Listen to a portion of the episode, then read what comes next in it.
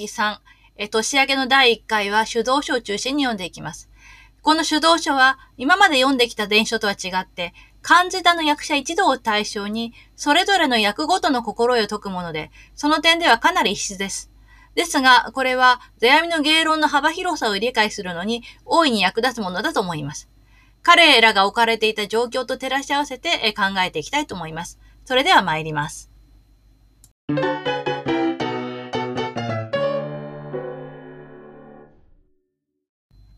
えー、まずはじめに、手動書について、脳狂言辞典の説明を持ってきました。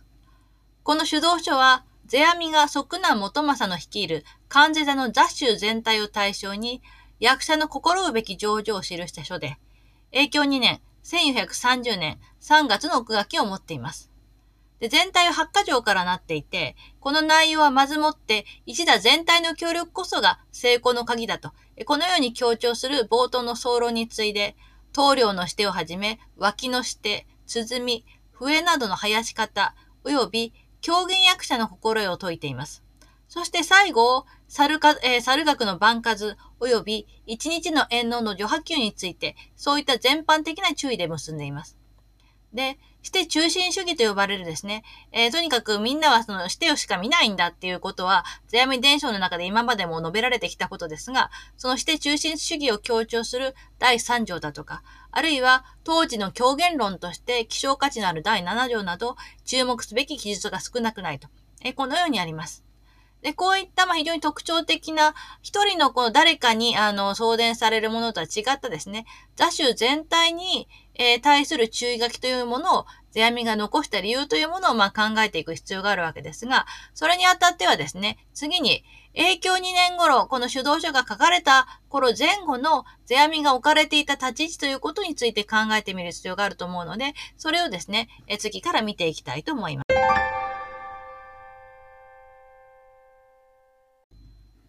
さて、え次に、影響2年前後の世阿弥ということで、年譜を載せておきました。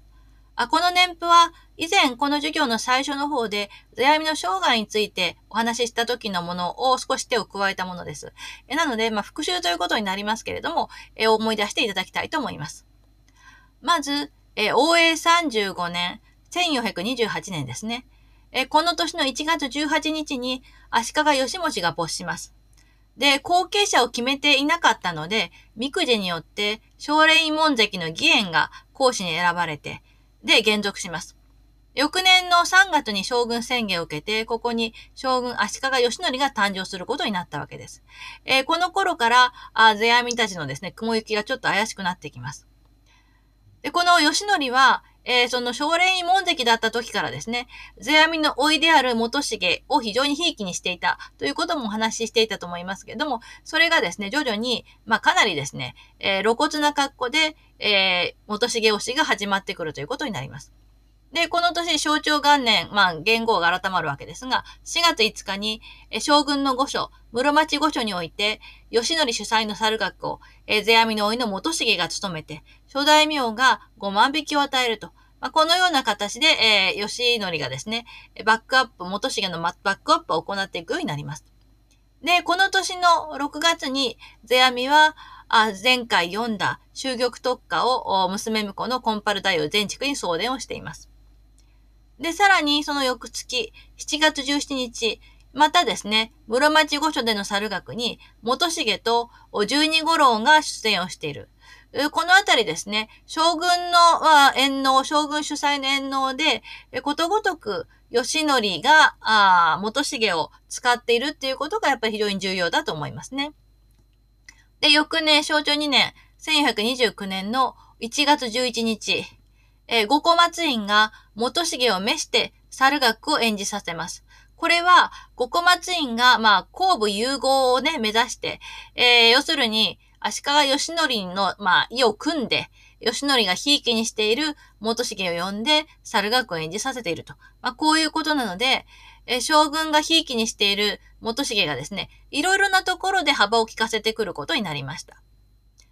で、えー、3月5日、幸福寺の一条院での、えー、円満位これはコンパルザで、そして優先、関瀬田良座の立ち会いの猿楽能に、えー、関瀬元正が八幡北条への能、これがまあ北条川という作品ですね、を演じています。このあたり、それでもその元正が上演した記録というのもありますから、完全に、まあ、世阿弥たちが干されたというわけではありません。で、この年の5月3日、あ室町御所の笠掛馬場で、両関税太夫、要するに、えー、元正と元重、そして十二五郎組の遠野峰用猿学、立ち会い猿学がある。この遠野峰用の立ち会い猿学というのは、以前お話ししたと思うのですけれども、えー、馬に乗ったりですね、実際に甲冑をつけたりして、えー、猿学の役者が舞台に立つという、非常になんでしょうね、まあ、コスプレチックな、えー、猿学能であって、えー、見栄えのする非常にビジュアル的な、あの、効果の高いやり方です。で、それで、一ノ谷先人の主役の梶原を元重が、で、その相手となる義経を元政が演じています。ここもですね、主役が元重であるっていうところが、まあちょっとポイントですよね。で、えー、同じ月の13日、義則が、関税十郎並びにゼア両人、これが十郎というのが元政です。で、そして世阿弥、この二人を召して、猿楽を演じさせたいというですね、五コマツインの希望を当日になって阻止する。要するに、まあ、世阿弥と元政からすると、ドタキャンさせられたという出来事が起こって、彼らはですね、まあ、訴えをその後に起こすんですけれども、えこういう形で、吉則が、まあ、あからさまに、えー、関税、えー、世阿弥親子をですね、迫害するようなスタンスを取ってきます。で、その翌年、影響2年ですが、滝木猿学、奈良のですね、幸福寺で行われる滝木猿学に、元重が参勤をします。で、幸福寺の雑集は、開始日を2月5日から6日に、6日にずらして、期間を1週間にするんですね。これも、え、幸福寺の坊さんたちが、あ元重にというよりは、えー、吉則に、まあ、吉則の意を組んで、将軍様のごひいきだからということで、1週間の遠納期間を、まあ、上げたということになります。えこのようにですね、いろいろなところから、まあ、元重推しが始まってきて、で、こういうさなかに、世阿弥が3月、手動書を著述すると。で、さらに音、音曲電車の5音、5音、5音曲上長、そして、えー、前回、以前見たですね、9位。こういった伝書なんかもこの前後に成立していることが知られます。ですから、状況的にはもうかなりですね、自分たちの座をきちんとまとめていかないと、これは危ないという危機感を世阿弥が持っていたであろうということは想像に難くないわけですね。で、こういうことやったんですけれども、4月17日に第五次の清滝宮祭入れの猿楽に将軍の推挙によって元重が出演し、元重の父の四郎も参加しています。これはどうやらですね、第五次が学頭式を世阿弥から元重に交代させたらしいですね。今までは世阿弥がその学頭式という権利を持ってたんですけども、それを取り上げて元重にあげちゃったということのようです。で、このような状況で、えこの永享2年の11月11日に、元吉が、お父さんである世阿弥の芸談を、是子60号猿楽談義、まあ、猿楽談義にまとめて、自らの形見として出家トンゼをする。で、この同じ月、元正が天川弁財天に上面を奉納し、その上,、えー、上面の裏にはですね、諸願成就と書かれている。うもうかなりですね、もう神頼みをするしかないような状況になっているということがわかります。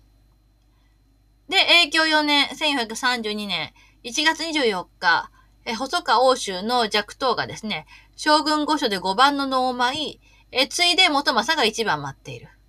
うー、これはどういうことかというと、将軍の御所で、まあ、いわば素人が5番能をやって、それに、まあ、その後にですね、元政が、ま待っていて、さらにその将軍の所望で、完全入道世阿弥も1番待っているということで、まあ、かなりですね、その、なんでしょう、座教として舞うような形になっていて、あの、正式な縁能っていうよりは、まあ、その、細川家の弱党の、に花を添えるみたいな形に扱いになっていて、扱いとしてはかなり軽いわけですね。でこれが記録に残っている、世阿弥と元政の最後の縁能ということになります。で、えー、まあ、そういったですね、やや寂しい、まあ、記録が、あ最後なんですけども、8月1日に元政が伊勢のあのの津で、えー、まあ、その巡業先で隠ししてしまう。まだ40にもなっていなかったというんですね。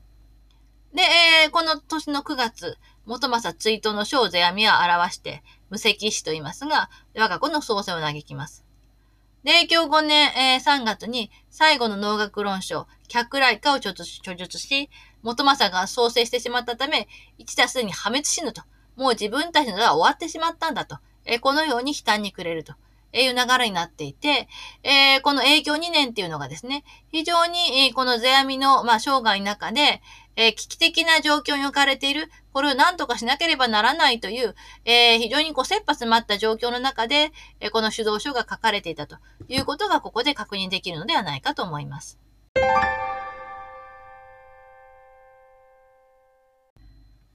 次に、え、この主導書の構成についてです。レジュメの2ページ目をご覧ください。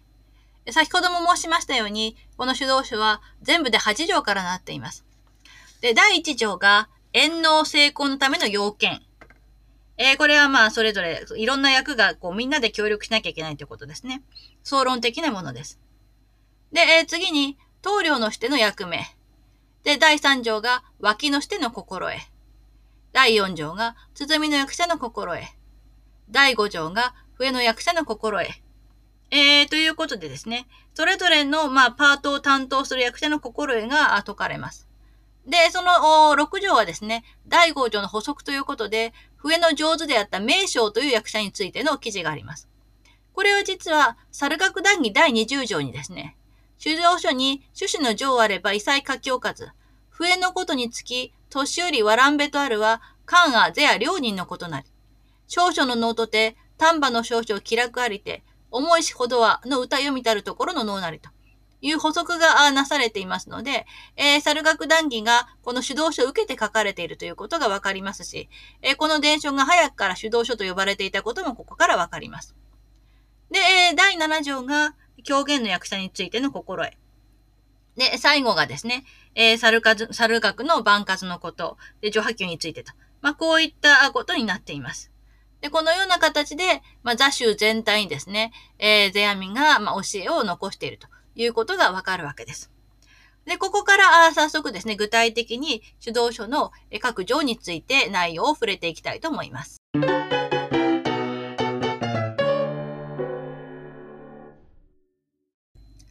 主導書、猿学一打の人数、その役々の主導の次第。猿学の一会をなす役人、面々、我一心取得するところをもて、心にまた遠慮を持つべき道あり。一座成就の寒風は、連人の極力和合なくば、道に可能べからず。連人一同の愚行揃わずば、いかに面々、その技をよくなすと思うとも、部が平等の成就はあるべからず。去るほどに、自座譲るの道をもて部下をなす心を持つべし。我一力にてことをなすとは思うべからず。一田棟梁の主導本として、その教えのままに芸曲をなすべし、その上場。え主導書はこのように書き始められています。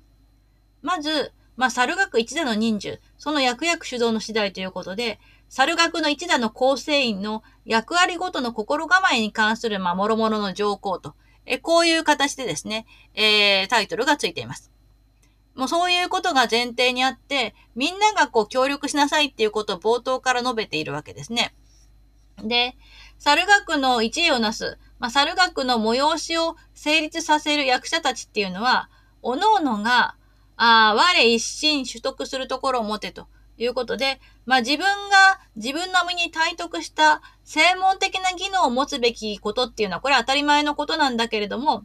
えそれと同時にですね、えまた遠慮を持つべし。え、遠慮ってのはどういうことかというと、今の言う遠慮とは違って、自分の心の中で深く配慮しなきゃならないことがあるんだと言うんですね。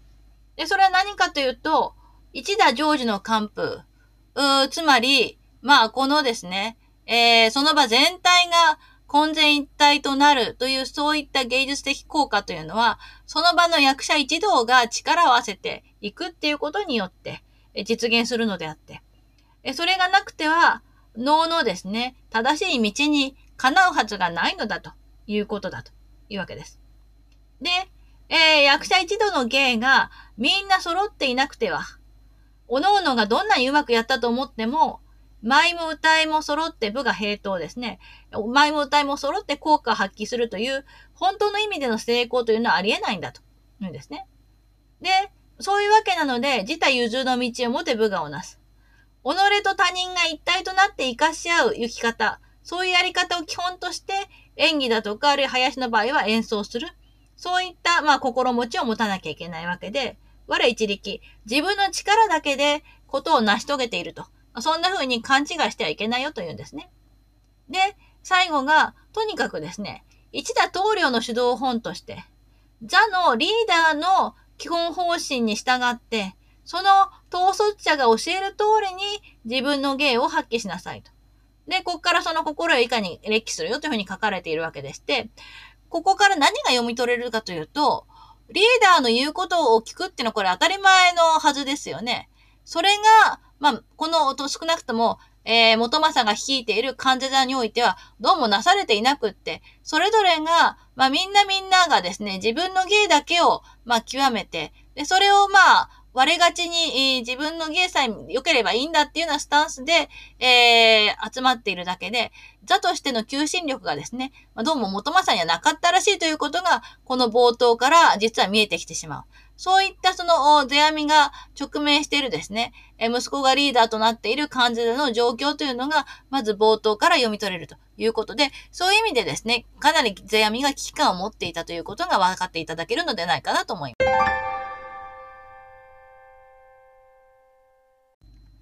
第一条は、棟梁の視点についてです。読んでいきたいと思います。一つ、棟梁の視点の躍動と一派。当座の芸に至りて、楽屋より出て、橋がかりに立ちやすらいて、一世一句をあげて、さて、舞台に出流して、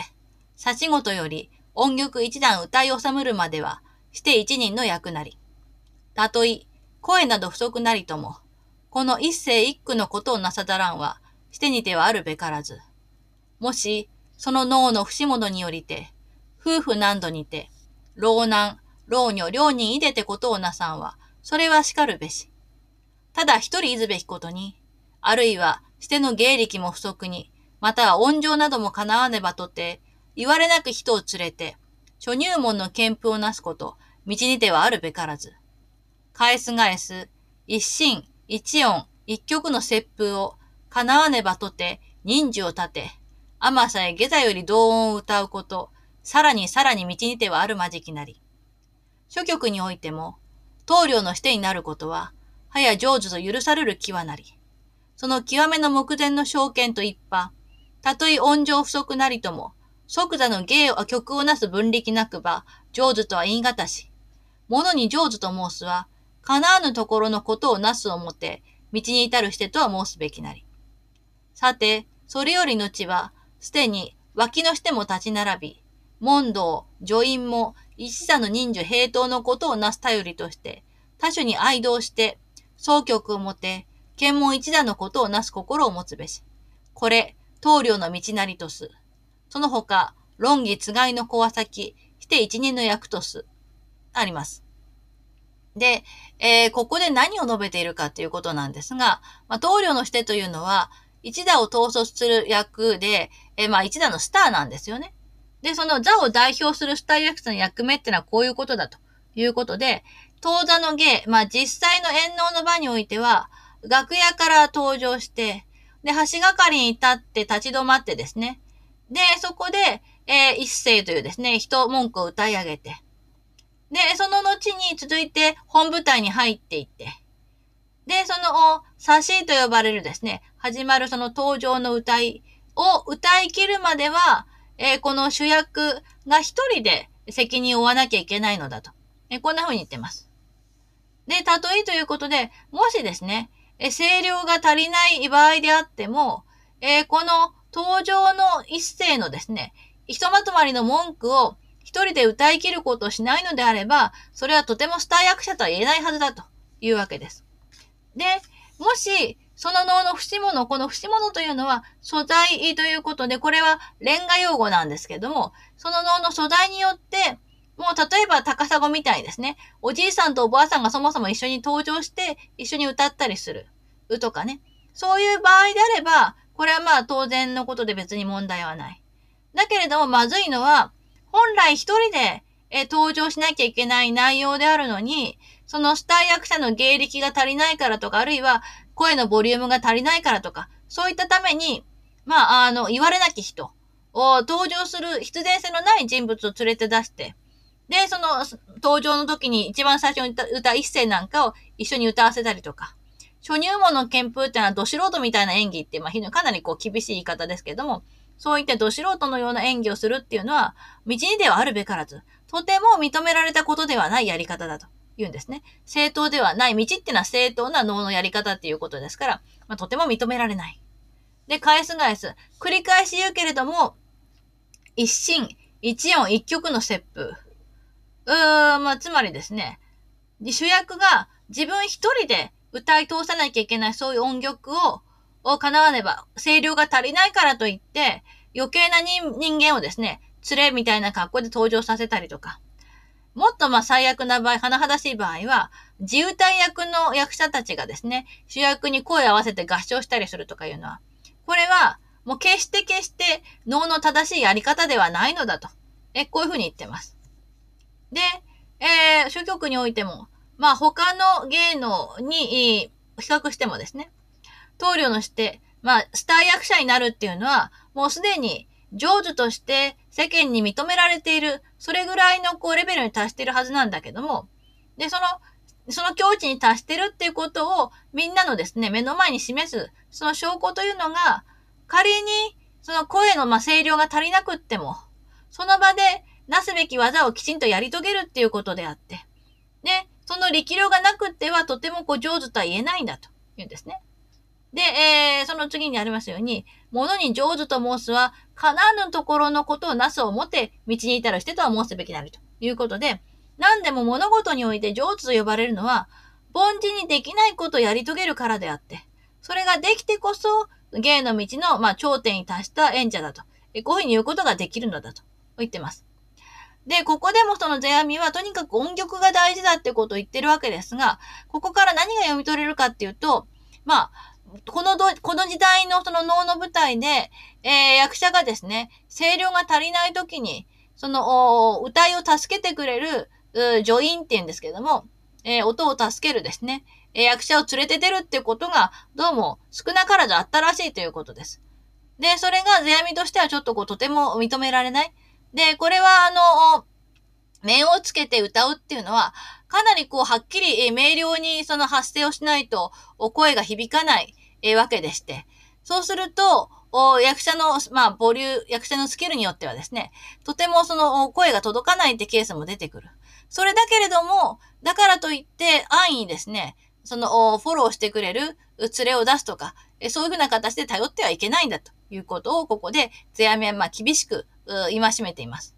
とすると、なんかもしかすると、元正っていうのは、えー、あんまりこう、能の作者としては非常にセンスのいい、え人だったんだけども、役者としての、まあ、スキルというか、あ声のボリュームって案外足りなかったのかもしれない。え、ということが、なんかこのあたりの注意事項から逆に見えてきてしまうわけですね。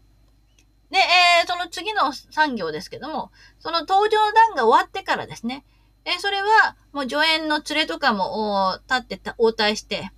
で、問答とか、あるいは、そのしての歌いを助けてくれる上院とか、あそういうものになって、いろんな役が演技に対応、参加してくるんだけども、それが揃って展開するための一つのこう指針として、主役も大勢と、まあみんなと一緒になって歌って、みんな一致した全員のですね、音曲によって、まあ剣も、えー、以前から出てきている、まあ、ビジュアル的なところ、そして、えー、視覚的なものだけではなくて、聴覚的な両面、この両面を融合させた、その成功というもの、えそれをその場で生み出すっていうことが大事だと言ってます。で、これが棟梁のしてのなすべき仕事なんだと。えこういうわけですね。で、その他、まあ、論議歌い、ろんな役がこう、交代交代で歌っていく論議の歌いの、つがい目の歌い出しの調子というのを正しく保つということ。これも、まあ、指定役のトイレのしての責任だと。こういうふうに言ってまして、実際にその演技的なことよりもむしろ音楽的な部分をきちんとこう責任を負って守っていくっていうことが、この棟梁の視点に対して求められることなのだということをゼアミはここで厳しく述べているということがわかります。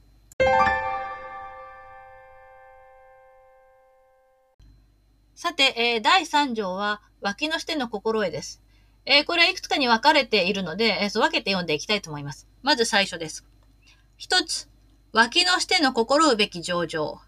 まず、最初に出て、開口より、その題目の言われを分明に言い収めて、一への字をなすこと。これ、脇のしての一人一心の芸役なり。ことさら開口には、当日の補単の句として、番犬書問の祝言なれば、いかにもいかにも主導あるべし。それより後は、一打の平等の愚行本として、棟梁の掟のほど拍子を真珠に安徳して、奉行同心の曲譜をなすべしと。えー、このように言っています。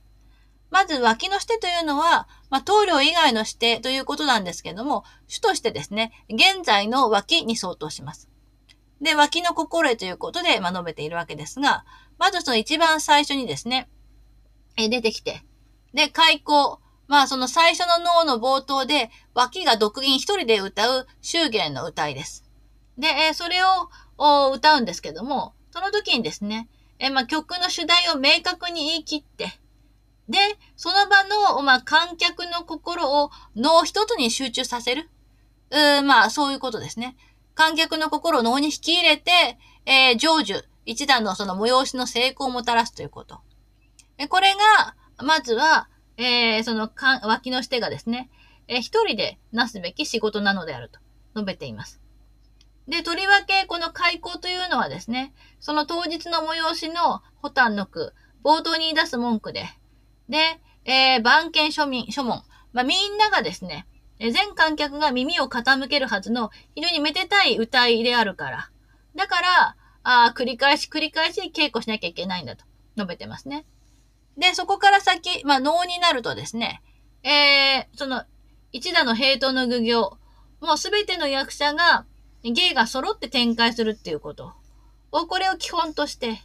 で、さらにそこに主役であるはずの、まあ、あスター役者の演者が定めた、その表紙のですね、延べ縮みの法則。これを、心中の工夫で理解しきって。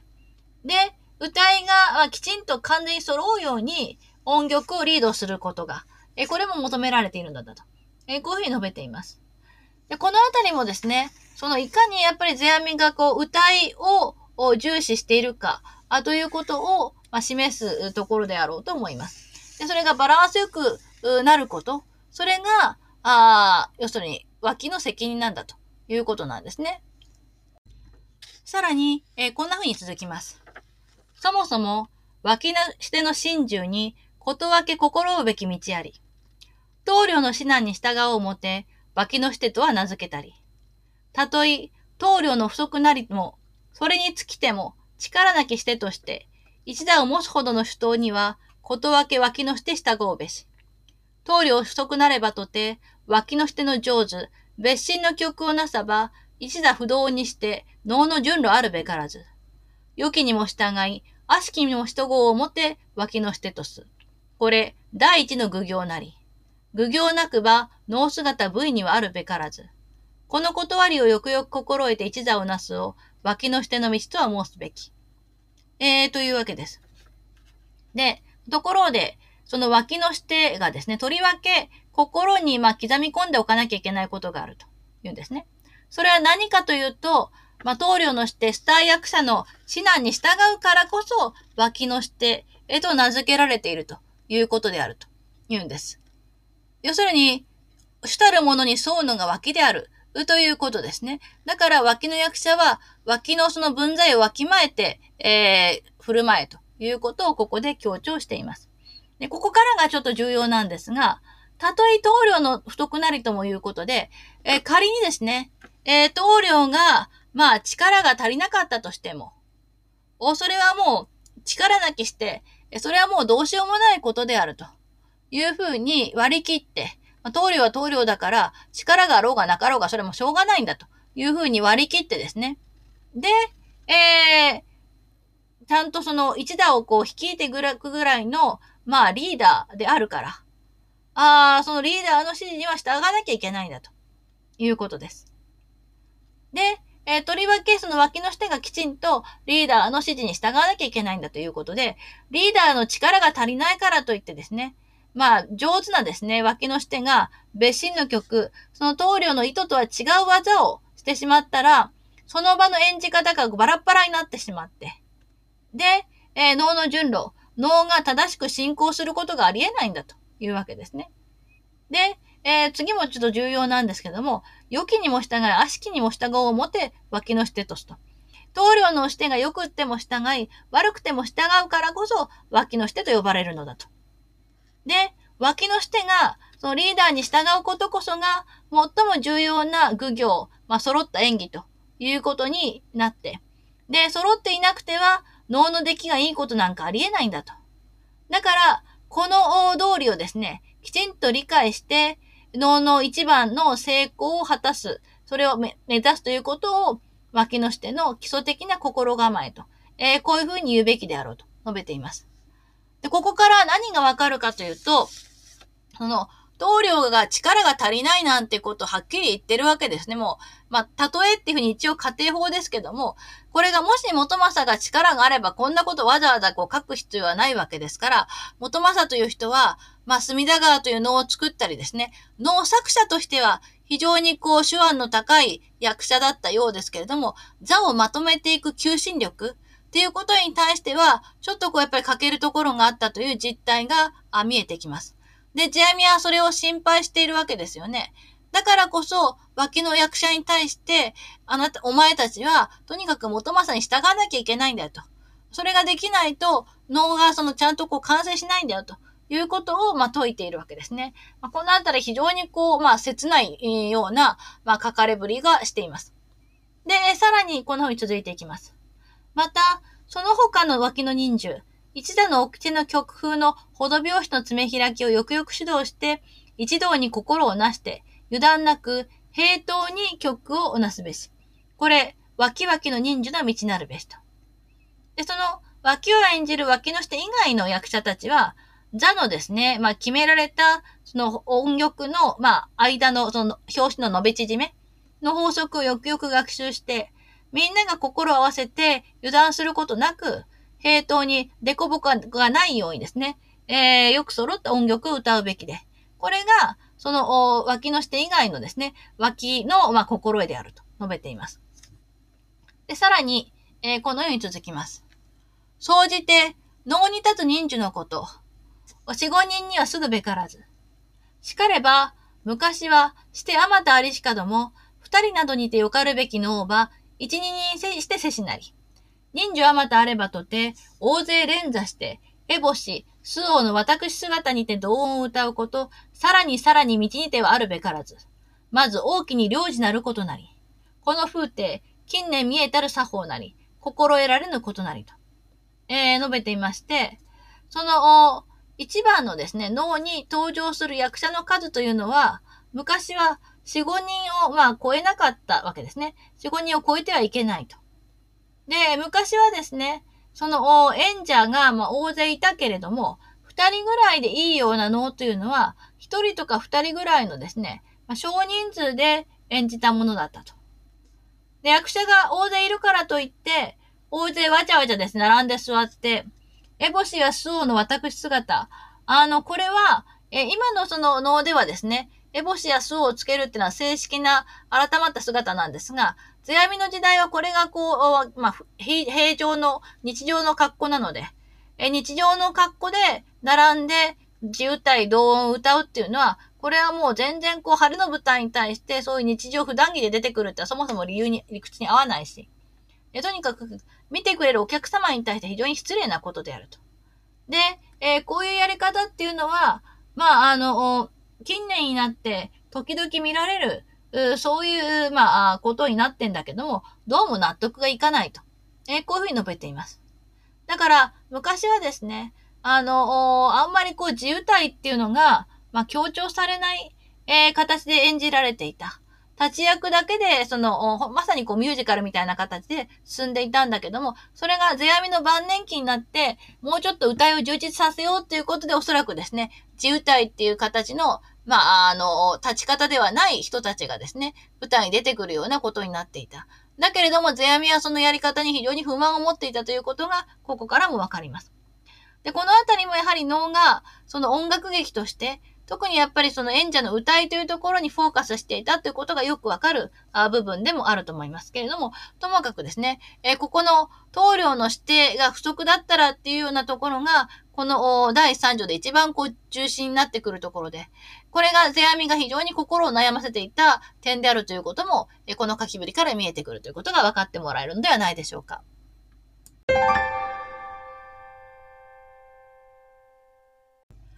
さて、え続く第4条は、あ、包、そして太鼓の役人への心得ということになっています。え短いものですが読んでいきますね。一つ、鼓の役人の心をうべきこと。すでに打ち立てて、未だしての一世、差し事をも言い出さぬまでは、がりきなれば、何とも一心の得手に任せて、清氷音力の手数を尽くして林立つべし。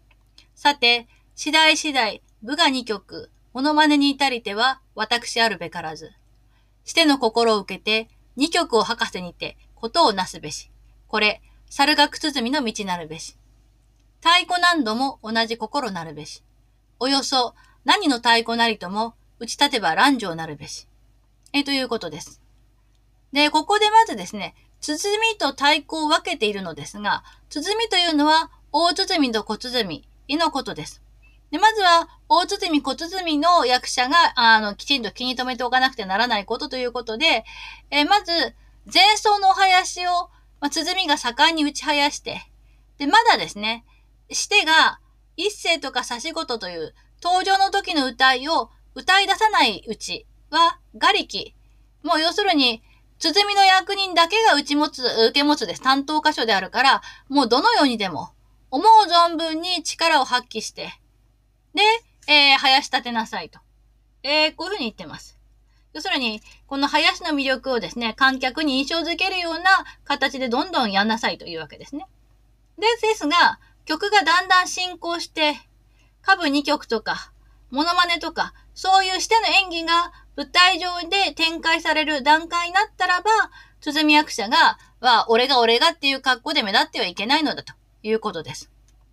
で、えー、そこから、まあ、してが舞台に立ったらば、ちゃんとそしての心を受けて、えー、その演者がどういうふうな演出意図を持ってるかということをちゃんと汲み取って、で、えー、部が2曲をですね、えー、中心として、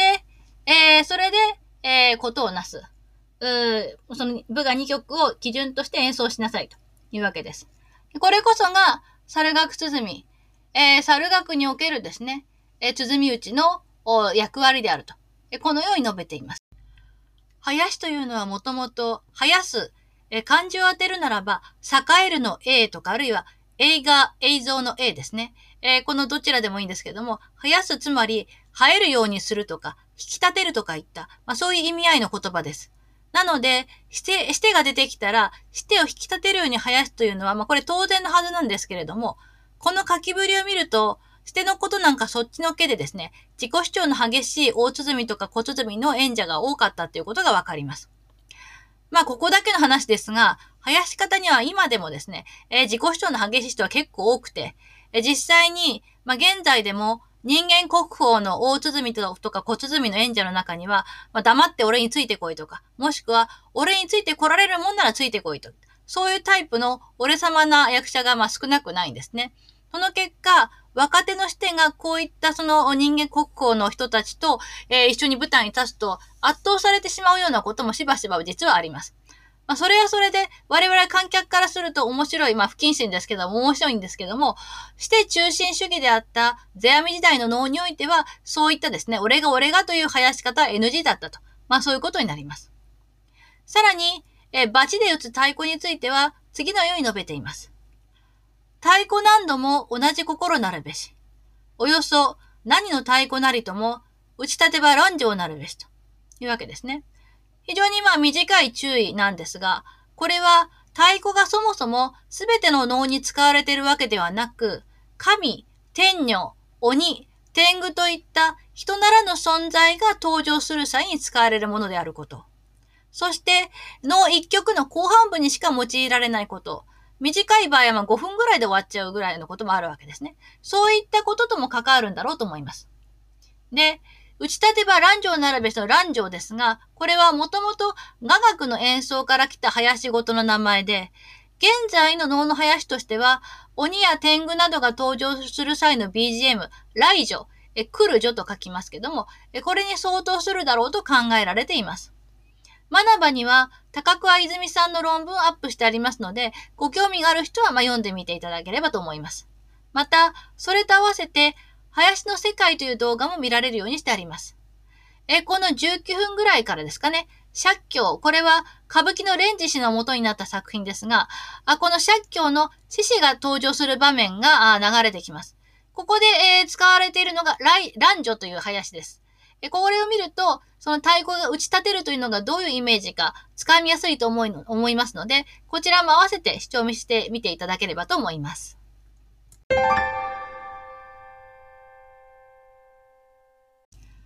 次は、笛の役者の心得です。一つ、笛の役者のこと。東大一への女波級にわたりて長官をなす、一大事の曲役なり。猿学、未だ始まらぬ以前に、しばらく吹き沈めて、諸学即座の投下をなす役なり。すでに部下に至りては、しての音情を聞き合わせて、長官をなし、音情を彩るべしと、あります。まず、その笛の役者の心得として、まあ、東田の催しの除波球すべての残階、えー、催し全体のですね、除波球のにわたって、正しい調子を吹き整える。非常にこう重要な、まあ、音楽的な役割を担う役目が笛なんだと言ってます。で、まだですね、催しが始まるの前に、えー、しばらく、その客がですね、落ち着かせるようにですね、しばらく笛が独奏して、で、えー、観客を、まあ、客席を静かにさせて、で、それで、えー、小学、あ、等速だ。その猿学が始まったその場ですぐ、まあ、感動を生み出す。観客の感動を生み出すような役でもあるんだと。で、これは今もですね、えー、能楽堂に行くと、えー、その能楽堂っていうのはですね、えー、これから始まりますっていうのはブザーが鳴るわけではなくって、えー、お囃子がその調子を整える。それを聞かせることで、まあ、観客席を沈めるっていう役割になってるんですが、えー、今、この当時はですね、笛だけがそれを輪になってたということがわかります。で、そういうところで、まず客席を沈めて、まあ、あの、能を見る、モチベーションを高めていくっていう役割を担っているのだということですね。だけれども、先ほどの鼓と同じで、その能が始まって、まあ、してが舞や歌いを歌うような場面になってからは、ちゃんとそのしてのお歌いや声をよく聞いて、で、それにえ調子合わせて音楽的な感動を生んで、で、そのしての声をえ笛が彩るようにしなさいと。えこういうふうに述べているわけです。これもですから、先ほどの罪と同じで、してが出るまでは舞台を盛り上げたり、あるいはま観客の心をこう集中させる、そういった役割を担うから好きにやんなさいだけども、してが出てきたらそうではなくって、してに、まあ、合わせて演演技、その伴奏しなさいと。えこういうことを述べています。で、次に、えこんな風に続いています。ここに、笛の役者、第一心得べき道あり。そもそも、笛と申すは、調子の気持ちなれば、笛を本とするべきことぜひなけれども、一打の成就をなすべきこと、別の大事あり。学人の笛などには変わるべき個室あり。猿角笛の個室と一派、自然、しての音情に、調子の少し狩り下がる甲打つあるべし。それに、笛を本なればとて、本上子のままに、心もなく吹き通らば、しての音情と笛の調子と不動なるべし。しからば、東田の音感不況なるべし。去るほどに、ただ、しての声の匂いに応じて、少な少なと、調子を心得て長官を彩れば、石田の調子違うとは聞こえず、ただ部位なる音感なるべし。というわけです。で、その、笛の役者がまず心得ておかなければいけないことがあると。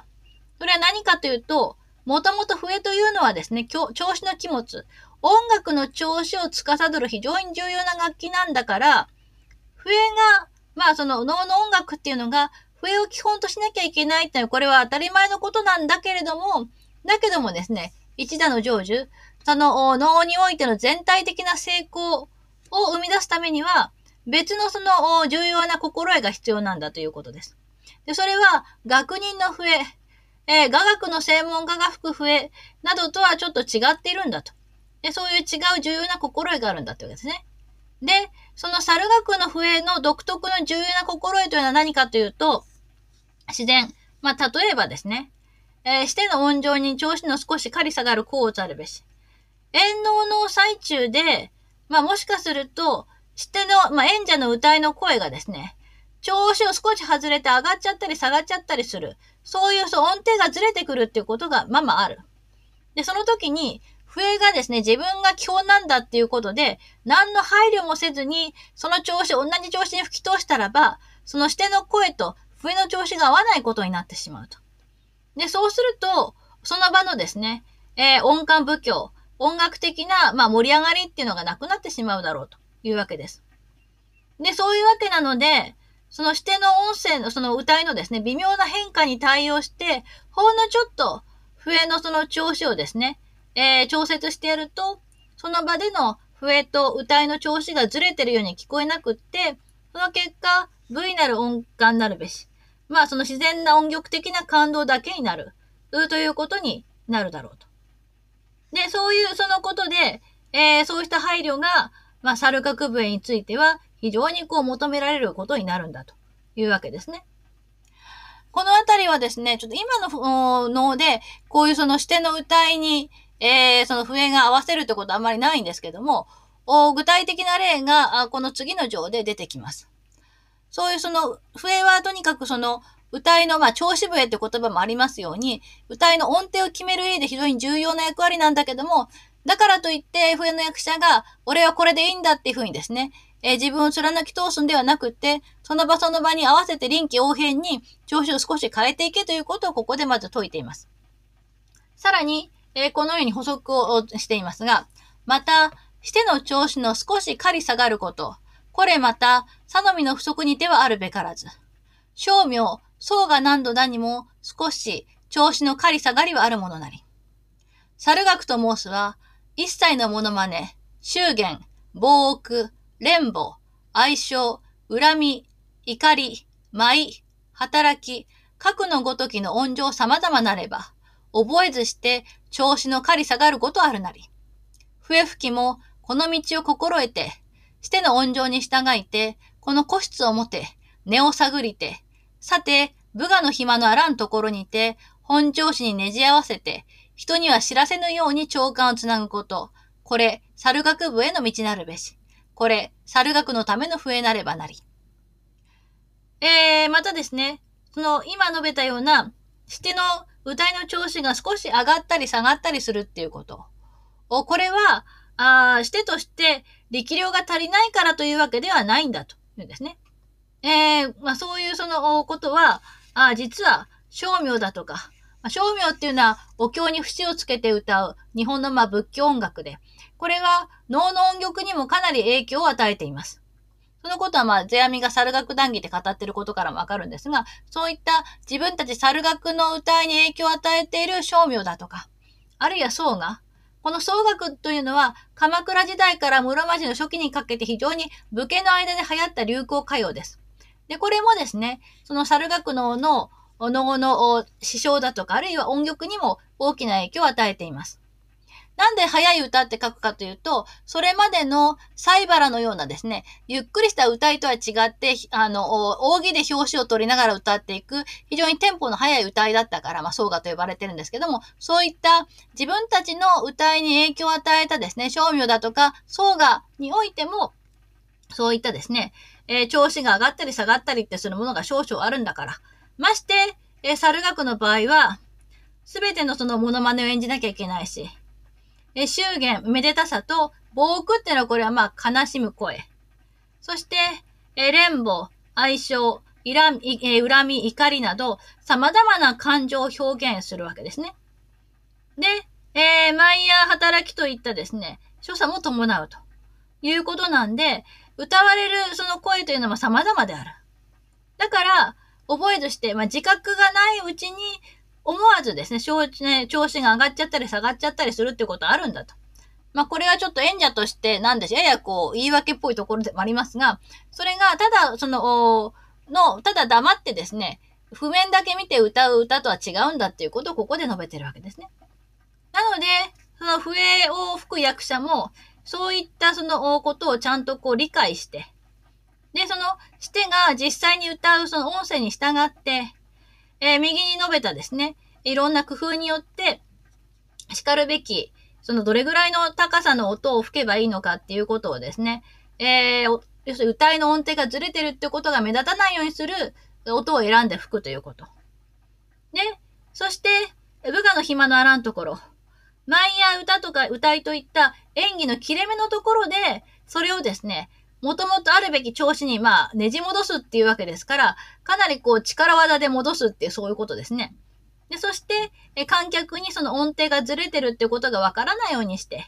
で、音楽的なその面白さを持続させなきゃいけないんだと。で、これが、猿楽の笛のあり方なんだと。で、なぜならば、これは、その雅楽とかではなく、まさに猿楽のための、まあ、笛であるからだと。えこういうふうに言っていて、ただの伴奏ではなくですね、そういった笛には、その演者の声がだんだん上ずっていくとかね、そういうことをさせないための工夫というのが求められるのだということを述べています。ですから、まあ、かなりその笛の役者に求められる、まあ、ものが多かったということがここから分かってもらえると思います。で、その例として、え続くところでですね、名称という笛の名人についての、え説明が入ってくるわけですね。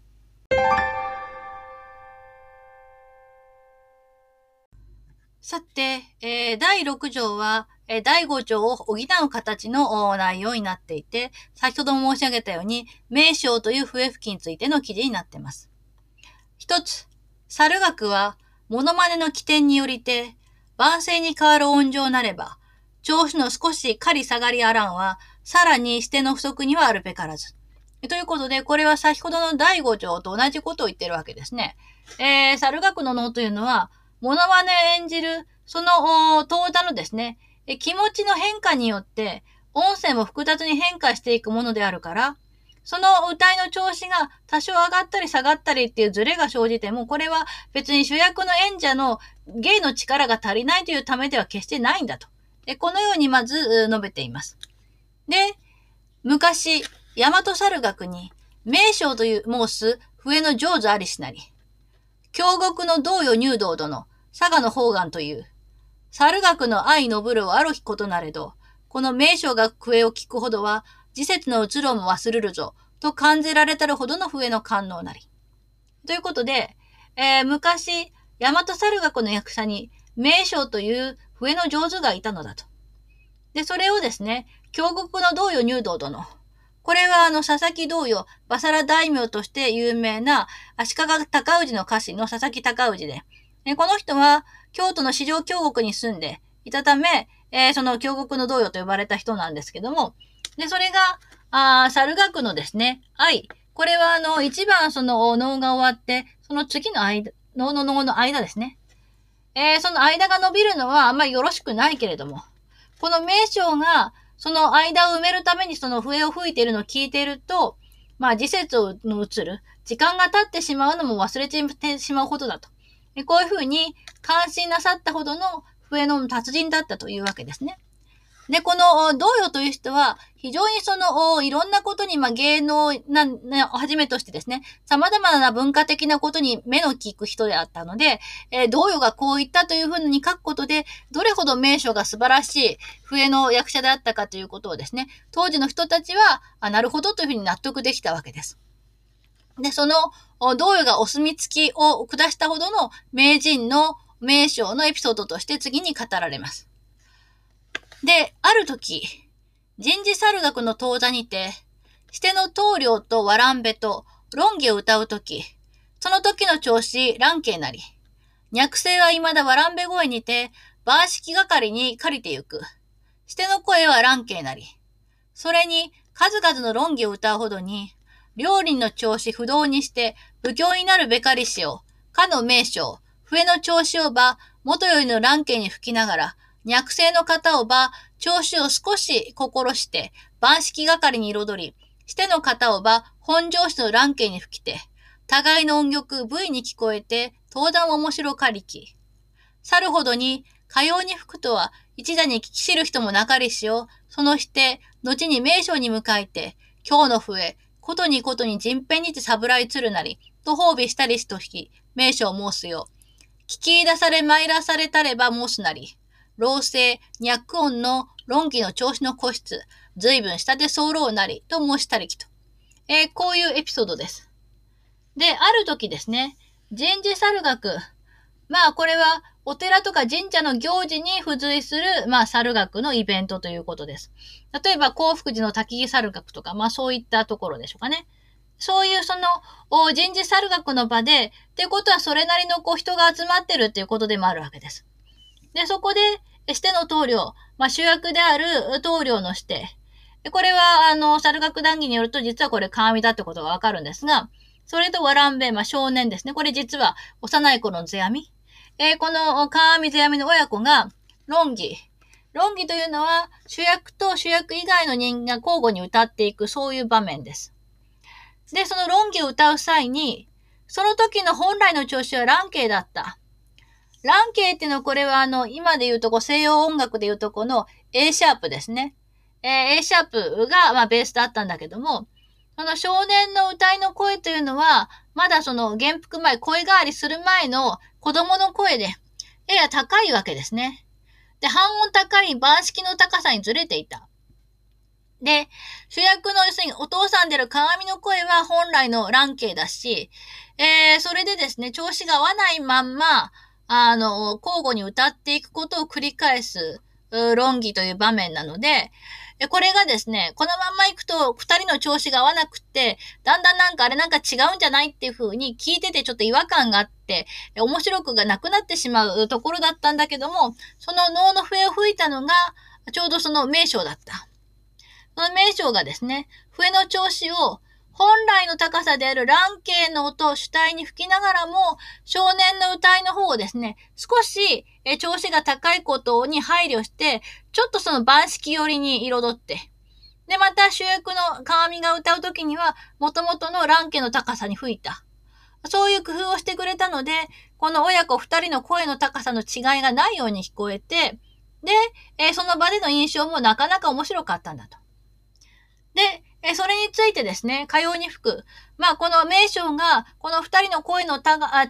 さの違いがわからないように工夫して吹いたっていうことは、その場では聞き知る人がいなかったわけですね。だけれども、その主役のして、つまり鏡が脳が終わった後に、今日の笛は誠にもって、まあ、人編にてサブラリつるなり、本当にお見事でしたと。えこういうふうに、まあ、絶賛した。その時に名所がこんな風に言ったんだと。えあなた様が聞き分けてくださいましたから申し上げますけれども、えー、老成あなた様のお声と脈音、まあ、ぜ、世阿弥のですね、えー、論議の調子を、まあ、調整する工夫っていうのは、随分下手候なり、大変まあ苦労してやったことでございますと。えこういうふうに答えたのだったというわけですね。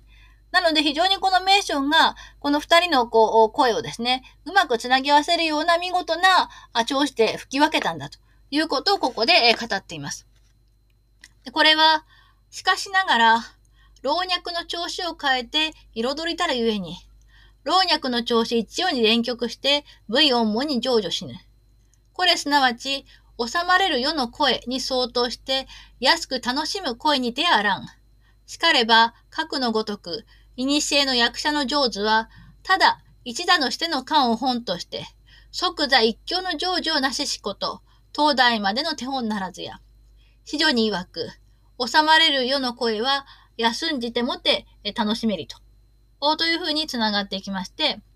で、今述べたエピソードというのは、えー、老成、鏡の声と、世阿弥の若い頃の声の調子の食い違いをですね、えー、それをこううまく彩って吹いたために、老人と少年の歌いが、まさにこう同じ調子のように聞こえて、連なって聞こえて、で、えー、V 音も全くずれのないですね。聞いていて違和感のない、非常に、あの、狂いのない音曲として成功したということの非常に良い例だと。で、これは、そのままですね、えー、この、収まれる世の声、えー、司教にある、収まれる世の声に相当し、さらには安く楽しむ声そのものということになるだろうと。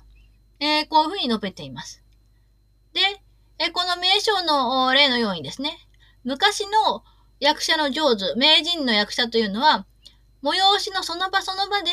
え、その観客の演者のですね、具体的な感動をまず第一として、その場ですぐに、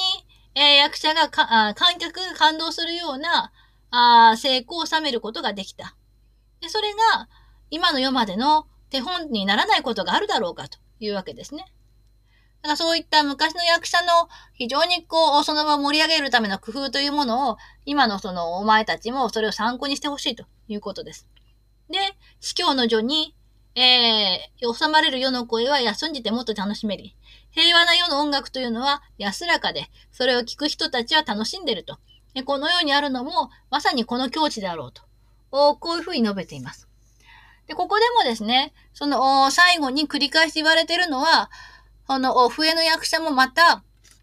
してを中心に、しての助けになるような形で、え笛を吹かなきゃいけないんだということでありまして、このあたりもやはり、世阿弥が非常にその、座のメンバー全員に対して、して中心にまとまってほしいということをですね、言うための、一つのエピソードとして、ここに惹かれているということは注意しておいていただきたいなと思います。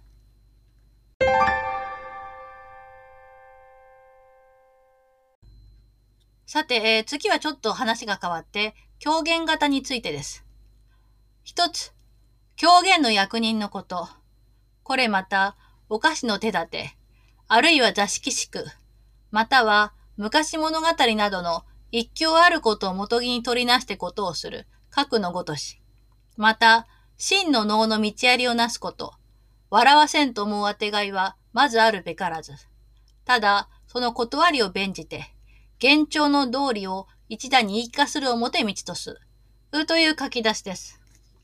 まずですね、その狂言の役者の心得ということで、これもまた、そのお菓子の手立て、まあ、おかしみをその生む手段として、あるいは座敷宿。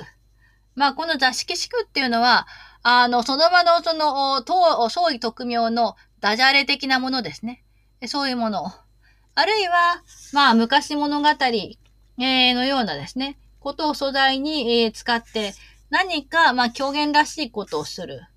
というのは、まあ、それはそれで当然のことだろうと、えー、言っています。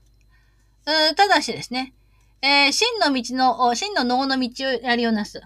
本格的な脳の、まあ、道案内的な役割をする。これが今でいうところの愛狂言ということで、脳のナレーター的な役割をする場合ですね。そこでは、わざわざですね、観客を笑わせようとするようなあざといことは決してあってはならないんだというわけです。で、ただ、その断り、まあ、その脳の筋道を説明して、で、しっかりとした主題を、その、まあ、観客に言い聞かせて理解してもらおうということ。それを一番重要な、まあ、役割としているんだと。えこういうふうに述べています。なので、狂言というのがですね、えもともとその、コメディ的なものを演じる、独立したその劇としての狂言を演じる場合と、脳の中でナレーターに徹する場合とでは、演技の質が違ってくるということをまず最初に述べている。で、それをちゃんとこう分けて考えてほしいということですね。で、次に、そもそもお菓子と一派。必ず主人の笑い止めっこと、食なる風天なるべし。笑みのうちに楽しみを含むという。これは面白く嬉しき関心なり。この心に和合して、賢女人の笑みをなし、一興催さば、面白く、有限の浄類のお菓子なるべし。これ、お菓子の上手と言えり。昔の土田優が狂言、この威風なりしなりと、えー、述べています。で、えー、一体ですね、おかしい、えー、と呼ばれる、これ、まあ、狂言役者ということなんですが、だからといって、その、狂言役者の芸に接してですね、えー、人々が、まあ、大勢の観客が、みんなこう、どっと受けるような場合、えー、これは、まあ、食なる風ってこの食というのは漢字としては俗という字を当てますけども、非常にこう俗っぽい、えー、芸だからだというわけですね。で、この、みんなが受けるって言って、どっと笑うっていうそういう芸風を世阿弥あまり好んでいないわけですね。で、世阿弥が理想とするのはどういうものかというと、笑みのうちに楽しみを含む。そういうその、微笑みの中に深い楽しみが込められている。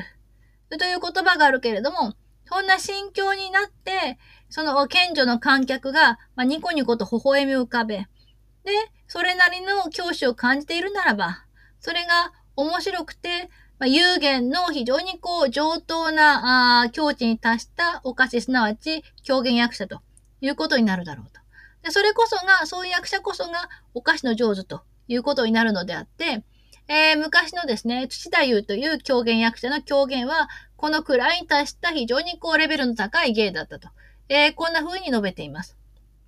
で、こういうその、これは今のお笑いにも通ずるところかなと思うんですけども、非常にあざとい笑いを取りに来る、まあ人とかいますよね。そういうものではなく、なんかこう、ニコニコしたくなるような、そういうなんかほわっとした、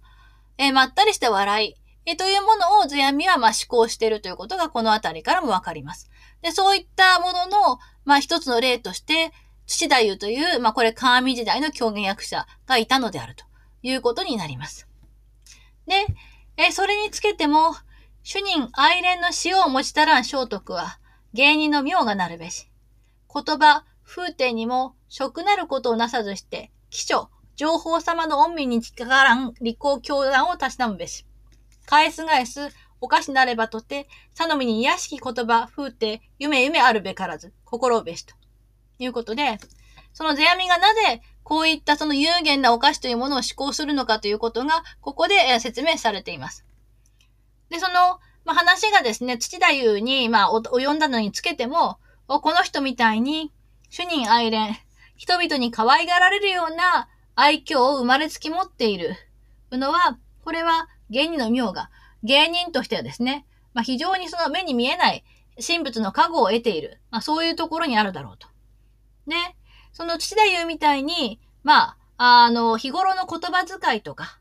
あるいは振る舞いとか、そういうことでも、俗っぽいことはせずに。で、えー、気象情報様、鬼人とか上流階級の人たちの耳に親しみやすいようなダジャレとか、軽口とか、そういうものを心がけなきゃいけないんだと。要するに、世阿弥はこの段階でもやはりですね、えー、メインターゲットは将軍家とかそこに、まあ、つながるような身分の高い人々を視野に入れていて、そういう人たちが、なんかこう、耳をなんか聞きたくないようなですね、えげつない笑いとかに走ってはいけないんだということを言ってるわけですね。で、返す返す言うけれども、まあ、あまりに癒しい、その狂言方だからといってですね、あまりに癒しい言葉とか演技は絶対あってはいけない。それをよくよく心得ておきなさいと、えこういうふうに述べています。だから、あの、今でもですね、まあ、狂言の、狂言方っていうのは、まあ、家によって結構カラーがありまして。で、あの、上品な、あまりこう、どっと笑いを受けに、受け笑いをこう取るような方向に走らない、え狂言の家もあるし、本当にですね、もう誰が見てもわかるような面白さを狙っていく狂言の家もあるというふうな格好で、えー、その笑いの質もいろいろですけれども、お世阿弥は少なくともですね、そういったこう、誰にもわかる笑いとか、あざとい笑いを取りに行くようなスタイルは望んでいなかったということが、このあたりからわかりますし、それはなぜそうなのかというと、やっぱりその彼が狙っている観客の好みに合わないからということがここで明らかにされています。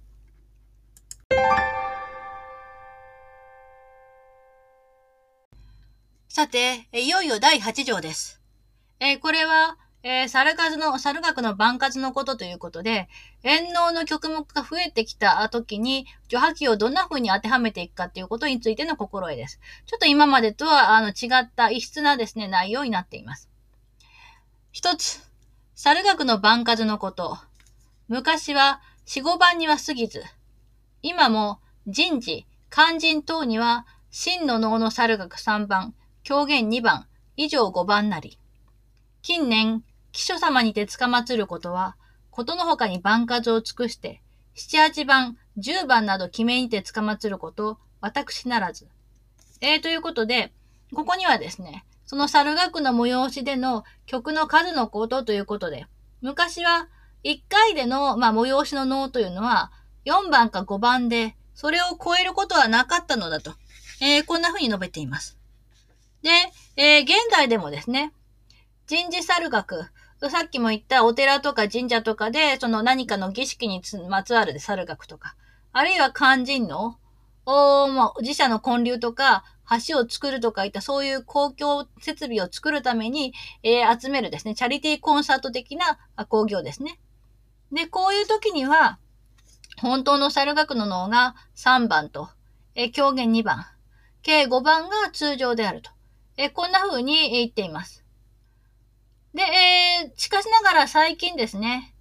えー、鬼人のお屋敷に呼ばれて演じるときには、やたらめったら曲数が多くなって、1回に7、8番とか、下手したら10番も、まあ、記名でご命令を受けて演じたりする。これは決して自分たちが好きでやってることではないのだと。えー、こんな風に述べています。で、えー、このあたりからですね、ぱり農薬者っていうのが、あの、いかにこう、基人の命に従わなきゃいけないかっていうこと呼ばれてって、これだけやってねって言われたらその通りやらなきゃいけないっていうような、彼らの地位の低さということがわかりますし、で、逆に、まあ、これほどですね、やっぱり脳が娯楽としてもてはやされていたということもそこからわかるかと思います。で、そういうこと、まあ、私ならずっていうところに、まあ、世阿弥のですね、ややこう、苦々しい思いというのが、あわかりますね。で、えー、さらに言えば、この7、8番、10番ということ、えこれ例えば、あの、実際に幸福寺とかで演じられたプログラムを見ると、8時間ぐらいの間にですね、15番の脳が演じられている。こういうところから、だいたいこの時代の脳が30分から40分ぐらいだったっていうふうなことが計算できるわけですね。非常にだからコンパクトで、以前その秀吉が見た外箱町のところでも、竹本さんがおっしゃってたと思いますけれども、え、昔の脳っていうのが今と比べ物にならないぐらいですね、短く演じられてたってことがこのあたりから見えてきます。で、えー、さらに世阿弥は次のように述べています。しかれば、脳の受波球のこと、脇脳は序なり、2番、3番、4番は歯にて、ことを尽くして、5番目は9にて果てて、序波球収まりて、遊学成就の一へなるに。思わざるに番数重なれば、序波球また改まりて、極道も前後する風景なり。返す返す、芸人のため一大事なり。しかれども、奇名なれば力なき次第なり。ということで、その脳の催しでの序波球というのは、これも世阿弥が以前から述べているわけですけども、最初の脇脳が序に相当して、2番目、3番目、4番目の脳が歯に当たって、それで様々な芸を見せて、で、5番目の脳が9で、まあ、9は1つだけで終わりにして、でそれで序波球が、まあ、うまくですね、収まって、で、えー、遊学、つまり脳の猿学の脳の催しがうまくいくはずなのに、思いのほかに、えー、曲目が増えてしまうと、この序波球の流れがまた別になって、曲の並べ方なんかも混乱してしまう状態になっちゃうと言うんですね。で、これは、農薬者にとって一大事本当に難しい問題だと言うんですけども、だけれども、記名、まあ、基人のご命令で曲の数を増やさなきゃいけないので、これはどうしようもないんだというわけです。先ほどの冒頭でも私ならずとか、まあ、記名っていう言葉が繰り返されているところからも、手闇としても本当はそういうふうなことはしたくないんだけれども、しょうがないんだっていう彼のですね、もどかしさがここに現れています。これにつけても、一座を心得て、歯、急にかかるところを休息して、手を惜しみ、曲を控えて、脳の風景、しなしなの奥を残してた手を安徳すべし。官能達人の芸歴、この時現るべきか。よくよく、かねての公安をもて、脳の邪気を遠曲すべしと。いうことで、まあそういった非常にこう、難しい状況を経験するにつけてもですね、え催し全体の流れ、これが1だということですが、それをきちんと把握して、歯から9に移るあたりをですね、ゆとりのある演技にして、で、えー、手を惜しみ、面白い手とか技とかを蓄えておいて、で、えー、脳の、まあ、技のですね、えー、特別、まあ、興味深いところを後々まで残しておく。そういう手段を、まあ、いろいろ考えて、えー、体得しておかなきゃいけないんだと。で、官能と呼ばれるレベルの達人の芸の力っていうのは、こういう時に、こういう一大事の時にこそ発揮されるのではないかと。で、前からのですね、いろいろな工夫とか様々な対策によって、脳の除波球を多すぎる、まあその実際の多すぎる番数に当てはめて、えー、配当しなさいと。えー、こんな風に述べています。こういうとこ、ね、こういった時こそ、今までの、まあ、力が試されるんだと。えそういったことを述べているわけですね。で、最後に、猿学一への主導を書くのごとしということで、その猿学の催し全体を成功させるための主導のあり方というのは以上の通りであるということで、これは冒頭に対応する、まあ、結びの言葉ということになります。で、影響2年3月日、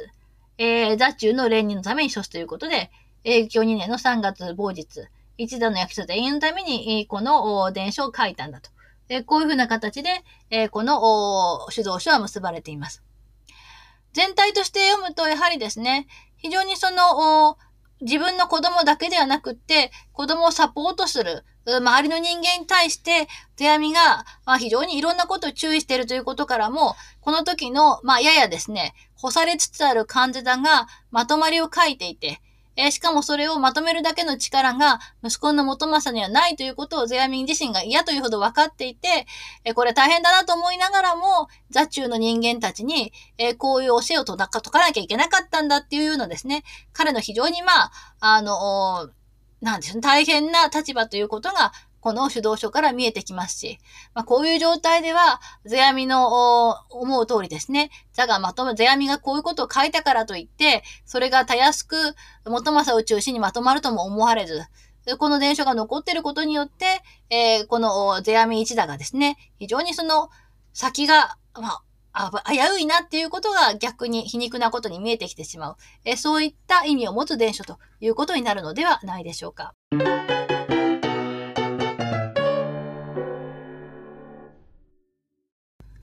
はい、えー、ということで、えー、今回は主導書を読みました。足利義則によって活躍の場を奪われつつあったことに加えて、漢字座の棟梁のしてである元政の役者として、そしてリーダーとしての能力が今一つであるという厳しい現実に、世阿弥が漢字座の行く末に大きな不安を抱いていたということが分かってもらえたのではないでしょうか。ゼアミ自身は36歳で風刺家電を書き始めていますから、当時すでに30代後半の息子元正に対して、ここまで世話を焼くというのは、まあ、ちょっと過保護かなという感じもしますが、ゼアミの危機感がそれほどまでに大きかったということだと思います。さて、次はいよいよ最終回です。それではまた来週、担当は石井でした。